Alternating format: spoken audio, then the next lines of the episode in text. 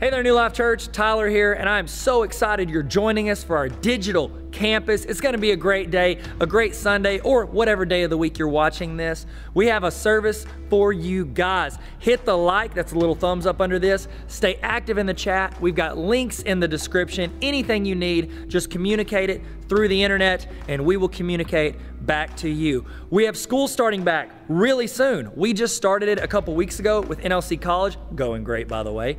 And we are going to pray for all the students, teachers, administrators, and even the parents later in the service. So stick around for that. Coming up next, we've got worship.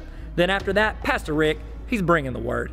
And we want you guys to stay active, talk in the chat, give comments, whatever you want to enjoy this service. It's going to be a great day, New Life Church. Let's go and let's worship together.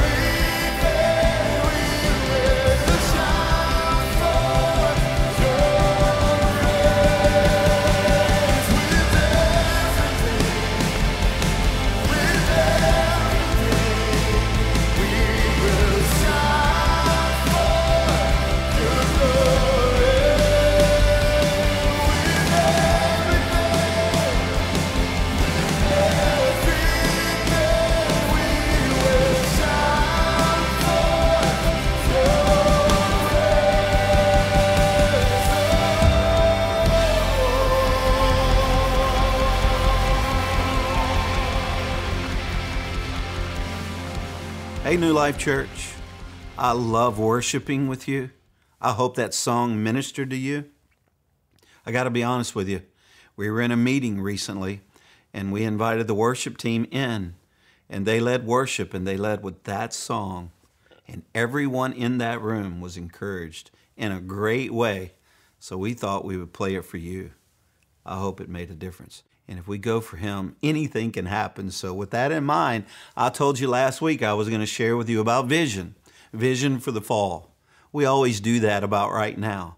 And so, I'm going to take a little bit of time and explain it to you, and I hope that you will jump in with us. I'm begging that you will. Here's the problem the pandemic, this season, it's been difficult.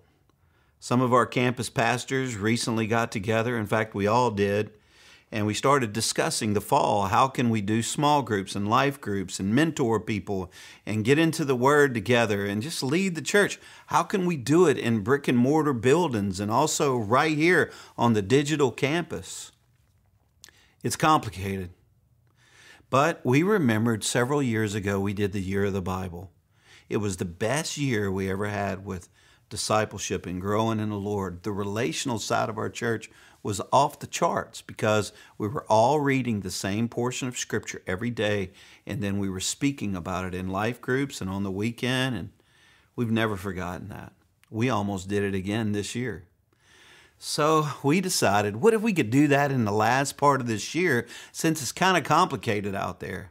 Well, we really can't. You can't read the whole Bible in a, in a half a year. Some can, but a lot of people can't do that. So we decided to take the red ink the life of Christ, we decided to take what Jesus was saying and to start there. So I went out and got one of our staff members who, in my opinion, is the best Bible teacher in the world. I'm, I'm not kidding. I would never say that, but it's true. The strongest that I know. His name is Mark Turnage. And when he teaches the word, I'm, I'm blown away because there's so much I still have to learn. And so we've asked him to teach three minutes a day on video where he breaks down the portion of scripture that we are reading. He teaches it to us, and then we can teach it at our small group. We can teach it to our family. We can just learn from watching the videos. And then on the weekends, all the campus pastors, including me right here, we will teach from the portion of scripture that you just read or the portion of scripture that you're about to read, which means we're going to all be getting fed together. It's a great way to live right now. So we're not asking you to lead necessarily. We just want you to learn with your family. Uh, during this season, maybe there's another family who's come over to your home a lot. You're confident to be around them without your mask or whatever it might be. This would be good. This would be a great place to start to get them to get in the Word with you. And we're going to grow. There's a lot more details about it, but I wanted to unfold that to you now because these are strange times and we need the Word desperately. So that was our primary objective, and I thank God that He showed us what to do. With that in mind, today, I want to teach you on how to keep your cutting edge. I've called it how to get your cutting edge back. Right there in the Old Testament, I was speaking to the staff recently about this, and in 2 Kings chapter 6 and verse 1 through 7, it says, The company of prophets said to Elisha, that's Shah, not Elijah. Uh, these two were very close, Elisha and Elijah with a J. Uh, but it's it's amazing to me how powerful they both were. Uh, one did like eight major miracles, and the other did like sixteen major miracles. They were like in a small group together, but powerful. They were prophetic, and uh, one of them raised somebody from the dead. One of them called down fire from heaven. Uh, one of them, when he died, Elijah, when he died, he was like on a vehicle with fire attached to it. He went straight to heaven. He and only one other person, Enoch, uh, they never died. They just went to heaven without dying. I mean, that's a trip. Well, Elisha, Elijah's friend, saw that, and right before that happened, he asked for Elijah to give him a double portion, and it happened. The main takeaway from this is that they loved God and they grew together because they wanted to. I think the reason why God used Elijah so much is that he had Elisha as well. Like God loves to pour into you when you're pouring into someone else. That's our vision for the fall. So keep that in mind. He said, Look, the place where we meet with you is too small for us. One of these young people told Elisha that. Elijah's already gone. He says, Let us go to the Jordan where each of you and each of us can get a pole, and let us build a place there for us to meet. And he said, Go. That's what good leaders do. They give you some space. And then one of them says, Won't you please come with us, with your servants? That's what good leaders do as well, is they don't try to do things alone. And then he said, I will. Elisha replied. And he went with them, and they went to the Jordan and began to cut down trees. And as one of them was cutting down the tree, the iron axe head fell into the water. So he's cutting down this tree, and all of a sudden, the, the axe head, the cutting edge, it's not there. It fell into the water. And he said, Oh, no, my Lord. In other words, he was honest. So he's admitting this, crying that out. He said, It was borrowed. And the man of God asked, Elisha said, Where did it fall? Like you lost your cutting edge. Where did you lose it? Where did it fall? And when he showed him the place, Elisha cut a stick. Here's the miracle. He cut a stick, threw it in there, and made the iron float. So now all of a sudden, it's right there in front of him. Lift it out, he said. Then the man reached out his hand and he took it. So he had it back. So let's just go ahead and assume, just for a second, that some of you, you used to have this cutting edge and now you've lost it. Like the things that you try to do for the Lord, you were really sharp there for a while. Everything you were doing, every time you hit up against the tree to try to build, there were chips flying but now it's just dull or it's not there at all and you want it back. How do you do that? Well, we're going to learn from this passage of Scripture. With that in mind, recently I was reading a story about this older man who was a lumberjack and he was getting up in age, but they had a contest on who could chop the most wood and and then stack it up and all that. And uh, well, they they started, and these strong guys are hitting, and it was an all day event, 12 hours this thing lasted. Well, when it was done, they counted up the, the weight, and this older man won it all. And so they went over to him and said, How did you do this? We, we even noticed you, you get tired and go and rest in that shack over there about every 45 minutes. And here we were, never stopping, and you beat us. He goes, Well, because when I went into that shack, it wasn't the rest. He said, I was resting. But what I was really doing was sharpening my axe head. And when I would come back out, it would not only be sharper uh, so I could cut better, but it would encourage me because I would see the chips flying again. That's the reason why I'm speaking about this. I want you to see the chips flying again because there's nothing worse than just vibration and energy moving with nothing changing. Here's the first thing we can learn expect to make modifications to grow. Expect change. It says the place where we meet with you is too small for us. So they needed to make the modification. Interesting enough, New Life Church, we have never had more people come in the church than we do right now if you count the digital campus. We have so many people, it's real hard to even pastor them. Many of you that are with me right now, it's hard to pastor you, but the truth is, we have more than ever attending our church. But we've also never had more space, like in our buildings. So this is just strange because we have more space, but we don't have enough face, like enough people to help us build this. So we've had to make modifications. How? I'll give you an example. On the online campus where you are now, it used to be that we would speak to you through the cameras in the auditorium. Nothing wrong with that, but it was like crumbs from the table. We were speaking to the people in the building, and you were kind of watching in instead of speaking to you. So we've made that change to where we can speak to you right now. Same word, but directly at you. Well, it's also changed for us in the building.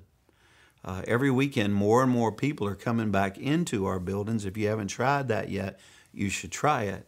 But I like it now because it used to be where I spoke to the people in the building, but I had to think about those that were outside of the building.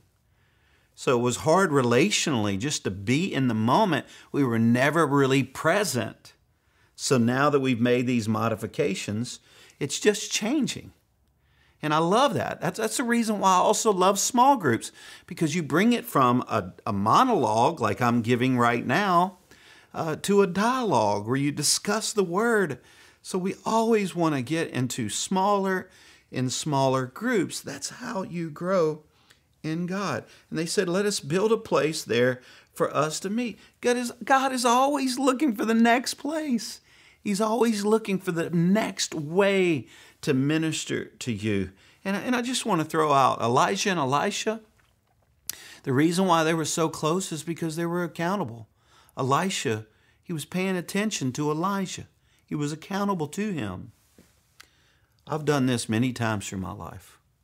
I still do not live alone. I have people who check on me.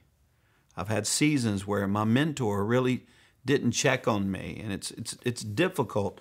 Everyone needs someone who will try to see how are you doing. Otherwise, you're just going to take another lap. I had to go and meet with a church this week that's about to fall apart because the pastor he was just like going through the same problems because no one could speak into his life. And then he invited me in. And man, I found some problems over there. Uh, but we spoke directly to them, and I see some changes. But here's a question What is in your life right now that if you were to move closer uh, to someone else or closer to the will of God, that it would change? Like, what does the Lord want to change and make more space for Him in? Where, where is that? Number two, you must admit that you lost it. Or you got to at least admit that you're losing it. As one of them, the scripture says in verse 5, as one of them was cutting down a tree, the iron axe head fell into the water. He admitted it. You're never going to grow. I'm not either. Until we get honest and to admit that you've lost it. I like to watch golf on TV, and right now, over the last few years, because there's cameras everywhere, that some of these players are getting caught cheating. It's right there on camera. Uh, some of the players will deny it. No, I wasn't. And then they should see it on camera. They show them what happened on camera. It's like, no, I didn't, I didn't know that happened. They're cheating and they're getting caught. But recently, in a tournament, one of the players did something that could have been interpreted as wrong, but in a place where there was no camera. And it was obvious. But he still called the rules officials over, and it could have cost him the tournament. And he called them over and he said, When I was about to hit this shot, let me tell you what happened. And he just was transparent and he let them know this is what happened. Is that illegal or not? He didn't have to do that. Then why did he do it? Because we're all better when we're honest.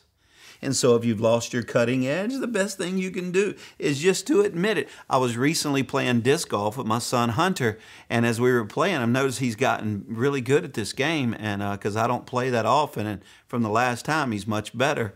I said, Hunter, as you play with different people in disc golf, have you noticed that some are breaking the rules? And he goes, Dad, it's shocking how many of them cheat. And then I said, What does that mean to you? He goes, It's really kind of discouraging. I never say anything about it, but, but I remember, you know, about this. He said, But interesting enough, the people who are cheating are having the least amount of fun out here. They're taking it way too serious. They're never happy. They're just trying to cheat. and I think that's the way a lot of us are in God.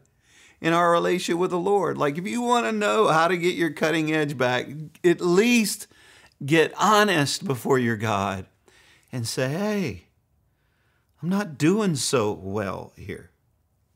And then, number three, we must remember our talent and purpose is on loan from God. He said, Oh no, my Lord, he cried out. It was borrowed. Would you listen to me for a second?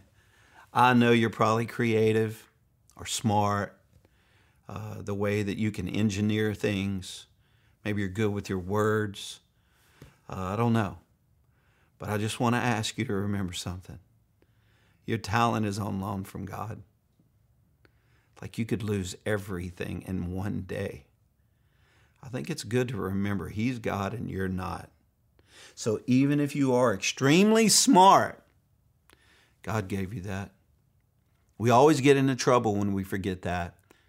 And we always forget that. Adam and Eve, the first sin is related to that. They had it perfect, and all of a sudden they started thinking, well, maybe I need to get something on my own away from God. And when they did, huge problems. What about Judas? Judas thought, hey, I got an idea on how I can make some money on the side without Jesus. Didn't work out so well for him.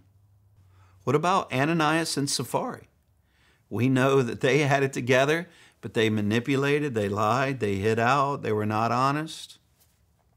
They thought they could trick the people, trick God. And man, it did not end well for them. Read about them sometime today. And, and, and, I think it's important you know scriptures like in Psalms 24 and 1, it says, The earth is the Lord and everything in it, the world, and all who live in it. And it says in Hebrews 3 4, For every house is built by someone, but God is the builder of everything. So maybe you did something, you've achieved something, but God is in on it all. It's just great to just get humble before the Lord and to admit that. Here's the truth you ain't nothing. I think it's good for me to know. Do you think for a second that this church has to have me pastor it for it to grow? No chance. It's just, I'm just blessed to be able to be a part of a church. You're blessed just to be a part of the kingdom of God, a part of your family, a part of your job, your calling. It's important, yes. Don't get discouraged on that. But God is using us in spite of us. I think it's very easy to forget that. And number four, your faith in Christ needs to find out where it was lost. Where? Elijah said in verse 6, Where did it fall? That's the most important question. Where? You know what I've noticed through the years? Christians ask great questions if they love you. You need to give a Christian a chance to ask you tough questions. This is what Elisha did. Where? Hey, you lost it? He didn't say, oh, well, you lost it, get another one. No, where did you lose it? If you think about that, you might think, man, I lost it when the pandemic came. Or I lost it when my wife left me. I lost it when I got sick. I lost it when I stopped doing devotions every day. I lost it when my marriage was just crumbling before my eyes. I, I, I, lost it when a friend let me down and hurt me. I think it's important you know where you lost it, but it's not just so you can know. It's so you can get it back. Do you have that cutting edge right now? To show you what I mean, look in 2 Corinthians chapter 8 verse 21. This is one of my favorite verses about being honest. Look at this verse. For we take thought beforehand and aim to be honest and absolutely above suspicion, not only in the sight of the Lord, but also in the sight of men. It's in counseling. Many times people will avoid, like they'll come and meet with me as a pastor. They'll, they'll just show up, especially when I did a lot of counseling, but they'll show up sometimes and they know they need to admit something, but they chicken out right at the last second. They'll tell me about this later. Like they came in for one reason, but when they went to admit it, they went to something else instead of admitting where they lost their edge. Have you ever admitted to God where you lost your edge? Have you told anyone else? I think a great place to live is, is when you do that. It says in verse 6 when he showed him the place. So not only did Elisha ask, but he showed him the place. And number five, God will always provide a way. Many times he does it differently than our imagination, but he always does it. You remember the old story? Preachers have told this for years. A guy was he was uh, there was a big flood and he was on top of his house and about to die. He said, "Lord, I need to trust you. I trust you now. I trust you right now to save my life." He said, "For the first time in my life, I'm going to trust you." It was about that time that a man came by with a life jacket and said, "Here's a life jacket. Can you swim?" "No, I can't swim." "Well, here's a life jacket." He goes, "I don't need it. God's going to save me." I was like, "Whatever." He left. And a while later, somebody came in a boat and said, "Hey, here's a boat. Get in. Let's go." I'll save your life. He goes, No, I'm trusting the Lord. Lord's going to save me. And then a helicopter came through a ladder. He said, Climb the ladder. We got you. He said, No, it's okay. The Lord is going to save me. Then the guy drowned. And when he got to heaven, he looked at the Lord. He said, Lord, I thought you were going to save me. You, you didn't take care of me. And the Lord said, Are you kidding? I sent you a life jacket, a boat, and a helicopter, and you didn't take heed to any of it. So, a lot of times in our imagination, we kind of think it's going to be one way that God rescues us, but it could be a different way. But pay attention. When you reach out to grab it, you're going to be so glad that you figured out His plan. And then, number six, you're the only one like the only one. You're the only one who can pick up your cutting edge. No one else can do it for you. You can have people who support you. Um, you can have great leadership, mentors. You can have somebody who's really close to you who is so much like God, but you can't get them to pick up your cutting edge. You got to do it. It says in verse 6 when he showed him the place, the place where he lost it, Elijah cut a stick and threw it there and made the iron float. So a godly friend helped point out the obvious. But he then said, Lift it out like you lift it out. Elisha didn't do it.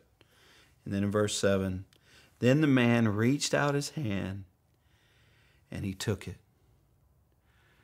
Okay? I want to say something that's a little bit of a warning. I think it's very important that you understand that you can't just keep going without your edge. Waiting for another day. We used to sing this song uh, when I was a young person. It said, Tomorrow. We'll just wait for tomorrow. Tomorrow. We'll do this tomorrow. No, today, the Bible says, today is the day of salvation. This reminds me recently um, I was kind of hungry and I just wanted to get something quick before I went into a meeting. So I stopped to get French fries. I was glad Michelle wasn't with me because she will always eat my French fries, and that just makes me mad. You should see the war zone that creates when she even looks in the bag, much less when she grabs a handful. I've seen her do it. It's not good. So I was alone, had a lot of confidence. I get to eat these fries by myself. Yeah, yeah. Got some ketchup because that's how we roll. I'm eating these fries, putting ketchup on, but I got a little too into it.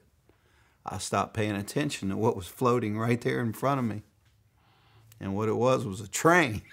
it was actually a, a railroad crossing that I didn't see until the last second because I got a little bit of ketchup on my shirt. So I'm trying to wipe it off, trying to clean my shirt. I got a meeting I got to go to. So I got so much going on. I looked up and there was a railroad crossing. And so I was able to stop. And sure enough, it was a good thing I stopped because that train was coming through. He ended up blowing his horn. It was loud. I don't think I was about to die, but what if I wouldn't have looked up? And that's that's where I get concerned. Some of you, I'm just afraid if you don't look up and see what's in front of you. It's like the Lord spoke to me. What was on your shirt, that ketchup, is not near as important as the locomotive right in front of you. Same with this verse. Whatever it is that's got you distracted, trying to clean up some things, trying to put everything in the right order, trying to get out of all the trials of life. No, what's most important is what is floating right in front of you. Like your relationship with God, God is saying, Would you look at me and give me a chance? If you don't see this right now, I think there could be a lot of regret attached to it. So I'm not preaching condemnation, I am preaching life. Let it be said and let it be done. Distractions are not near as good as getting that edge back and hearing the chips fly. Like reach out, grab is like bam, it's back on. It's just great accomplishment to be reconnected with God. So bow your heads and let's do that right now. Lord, I thank you for everyone listening. It's hard to get to a digital site. Uh, we have to put away all the distractions as possible. Some of us can't put them all away. Maybe kids are running through the room now. Maybe other things are happening.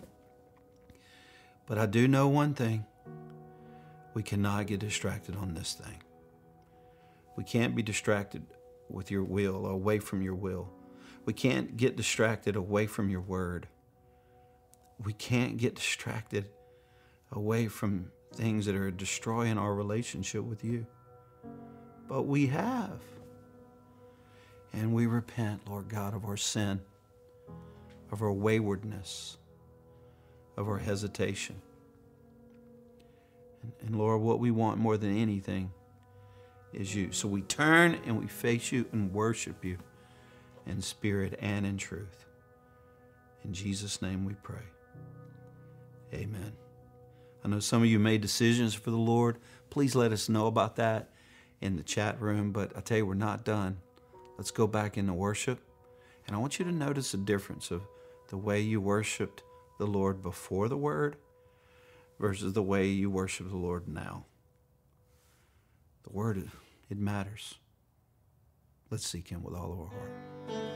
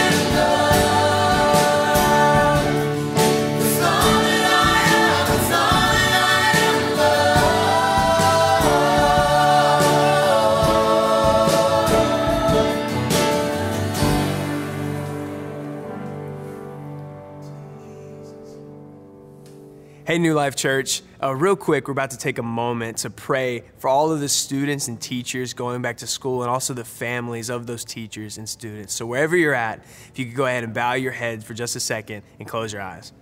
Uh, dear Heavenly Father, Lord, we just want to pray a prayer of blessing and of peace over these students, God, for when they walk back to school, that they're not consumed with fear, but they get to see their friends and they're full of joy, God. God, I pray that they learn more than ever this semester. Lord, I also want to pray for our teachers, God, and I, I pray Esther chapter 4 over them that they know that they are called for a time such as this. And so when they wake up in the morning, that it's not dreadfulness that holds over them, God, but it's excitement. God, I pray that you remind them of why they chose this occupation and they don't take a moment for granted.